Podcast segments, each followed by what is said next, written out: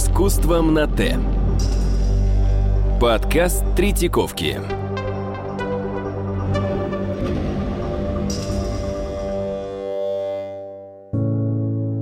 Меня зовут Мусенкова Надежда Александровна. Я старший научный сотрудник отдела живописи второй половины XIX – начала XX века. И я являюсь куратором выставки «Лики модерна», которая открылась в инженерном корпусе Государственной Третьяковской галереи в Лаврушинском переулке 15 апреля 2022 года. И эта выставка у нас продлится до 14 августа этого года. Я немного хотела бы рассказать о целях и задачах нашей выставки. Выставка получилась небольшая, она занимает всего лишь один этаж инженерного корпуса, и она состоит из двух больших разделов.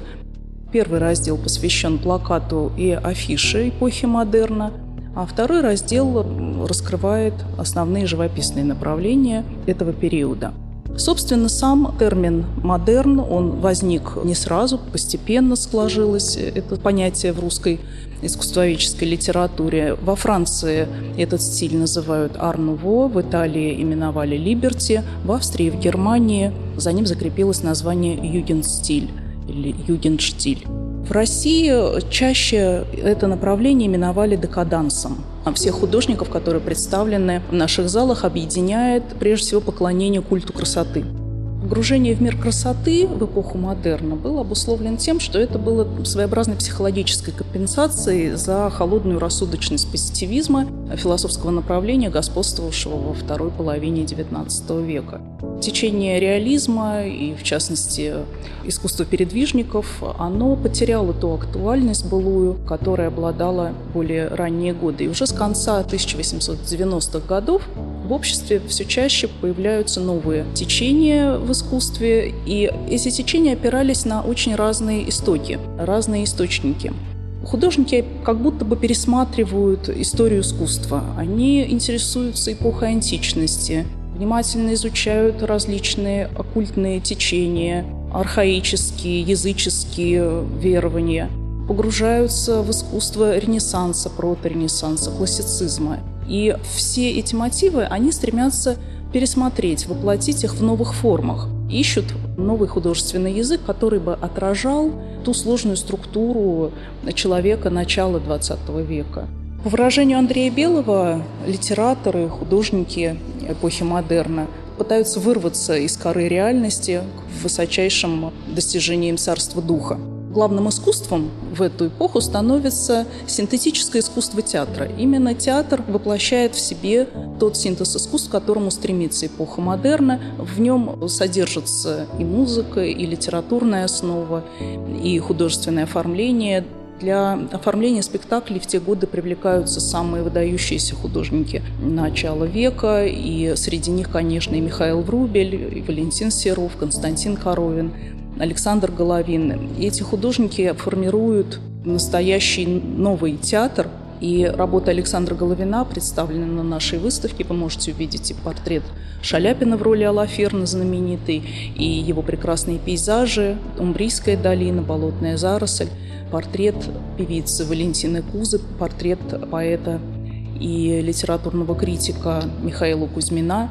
Все эти работы, они как раз показывают срез эпохи, и показывают тот мир театральный, мир закулисья, который нам раскрывает Александр Головин в своих работах. В театре работали и другие художники, которые представлены в нашей экспозиции. Это Николай Ульянов с его портретом актрисы Елизаветы Сафоновой в роли принцессы в пьесе Гауптмана «Шлюк и Яу». Можно познакомиться на выставке. А также художник Василий Денисов – которого мы в таком объеме впервые показываем э, нашей публике, творчество которого на данный момент является малоизученным, малоизвестным широкой публике.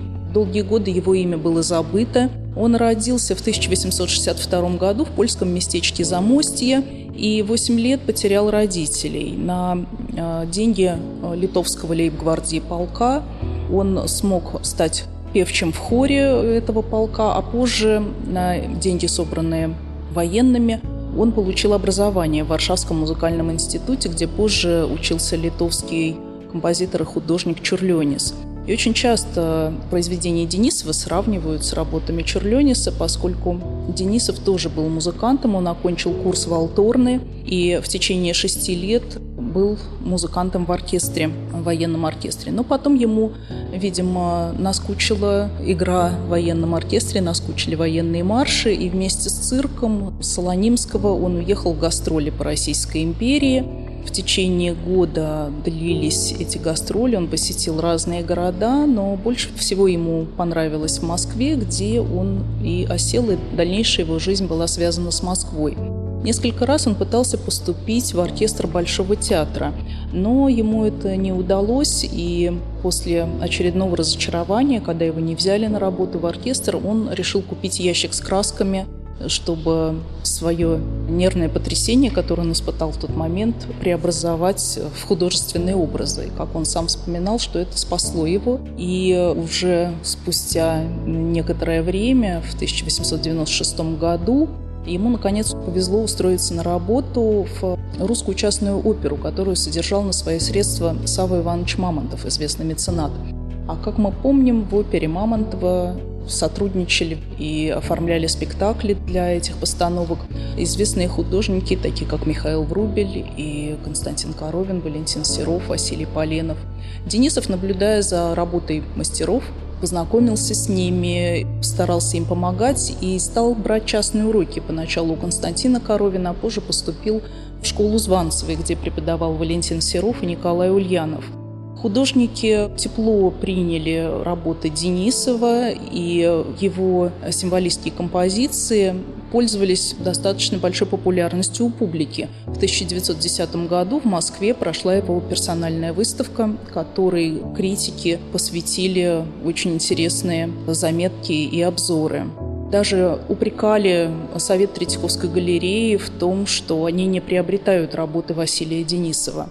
И на выставке можно увидеть большую его композицию «Грех», которая посвящена одному из центральных событий Библии, грехопадению. При этом художник сосредоточил свое внимание на теме наказания Адама и Евы и также наказания змея, который был лишен конечностей, он был лишен возможности говорить. И вот эти болезненные метаморфозы, которые происходят с этим огромным существом, можно наблюдать на картине Денисова.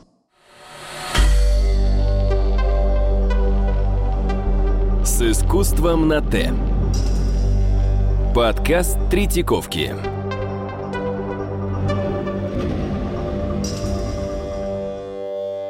Помимо этой живописной работы можно познакомиться и с графическими работами Василия Денисова. Им отведен отдельный небольшой зал. Там представлено около восьми его графических произведений, которые показывают разные направления в его творчестве. Кумиром Василия Денисова долгое время был Михаил Врубель. И, собственно, последователем Михаила Врубеля Денисова можно называть в русском искусстве. Он стремился к тому синтезу, который Врубель в своих полотнах и в графических произведениях создавал. И работа памяти Врубеля, возможно, заинтересует зрителей. Там изображена фигура летящего демона, а по периметру этот лист обрамлен клеймами, напоминающими о росписях Врубеля в церквях. Кроме того, Денисов вскоре сам стал оформлять спектакли, так же, как и его учителя, и сотрудничал с Всеволодом Мейерхольдом, также создавал декорации для театра Комиссаржевской.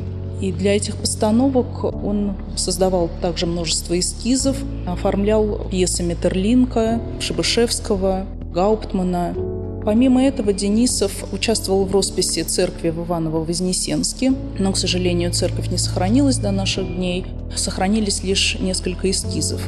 Кроме того, на выставке представлен скульптурный портрет Василия Денисова, выполненный его другом, известным скульптором Сергеем Коненковым.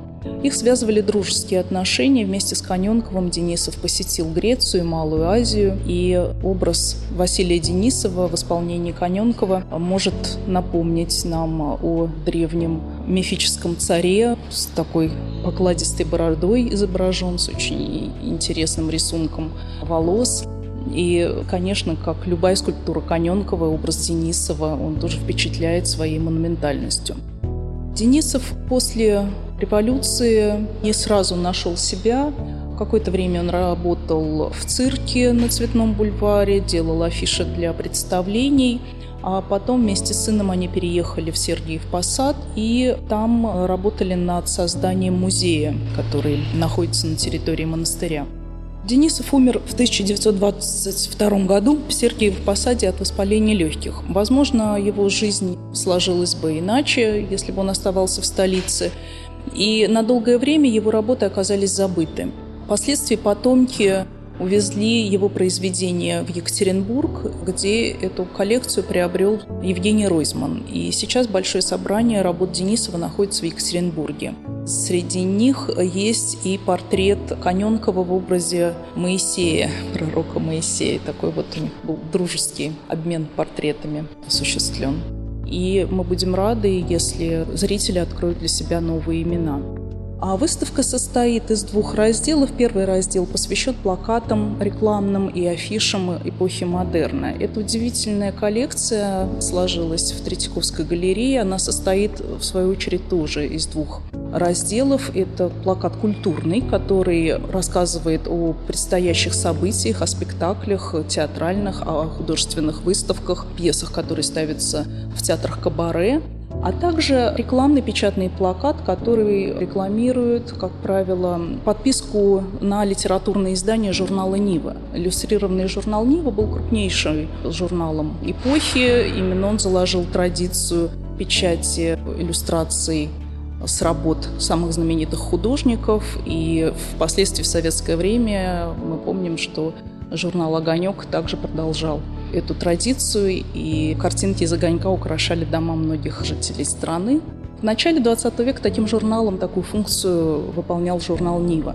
Помимо иллюстрированного еженедельника, которым журнал являлся, они собирали денежные средства на подписку, и на эти деньги издавали многотомники писателей Чехова, Лескова, зарубежных писателей, публиковали пьесы Ипсона, Стринберга, Метерлинка. Поэтому эти издания пользовались большой популярностью. При этом главной аудиторией этих изданий и журналов были женщины.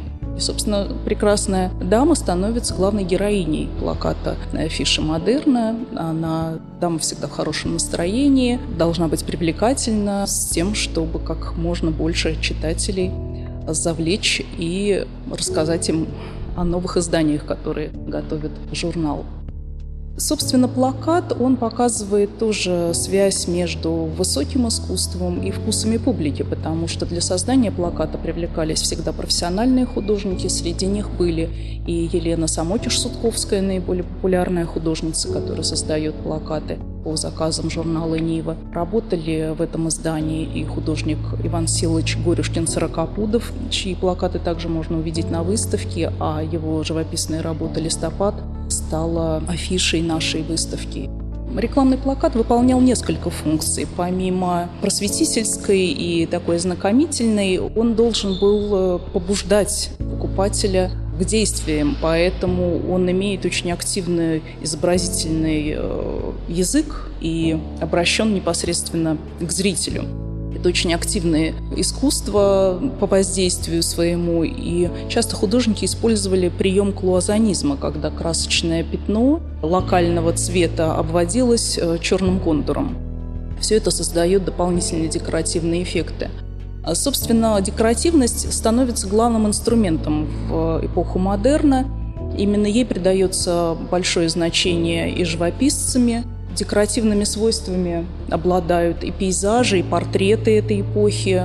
Объем уходит из изображения. Как правило, пейзажи лишены глубокой перспективы, изображение становится плоскостным, и а, в живописи начинает господствовать форма картины панно. Большими панно украшаются в эту эпоху различные общественные здания, сооружения, вокзалы, присутственные места, частные дома, особняки. И мы прекрасно знаем, что большими панно Константина Богоевского был украшен знаменитый особняк Морозовой на Спиридоновке, где также в росписи этого особняка принимал участие Михаил Врубель. Выставка «Лики модерна» будет открыта до 14 августа этого года. Хотелось бы пригласить всех на эту выставку, познакомиться с новыми именами, увидеть работы, которые давно ждали встречи со зрителем.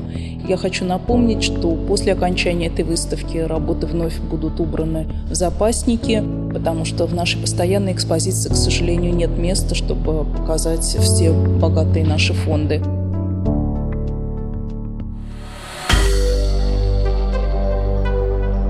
Компания «Подкаст Про». Подкасты премиального качества.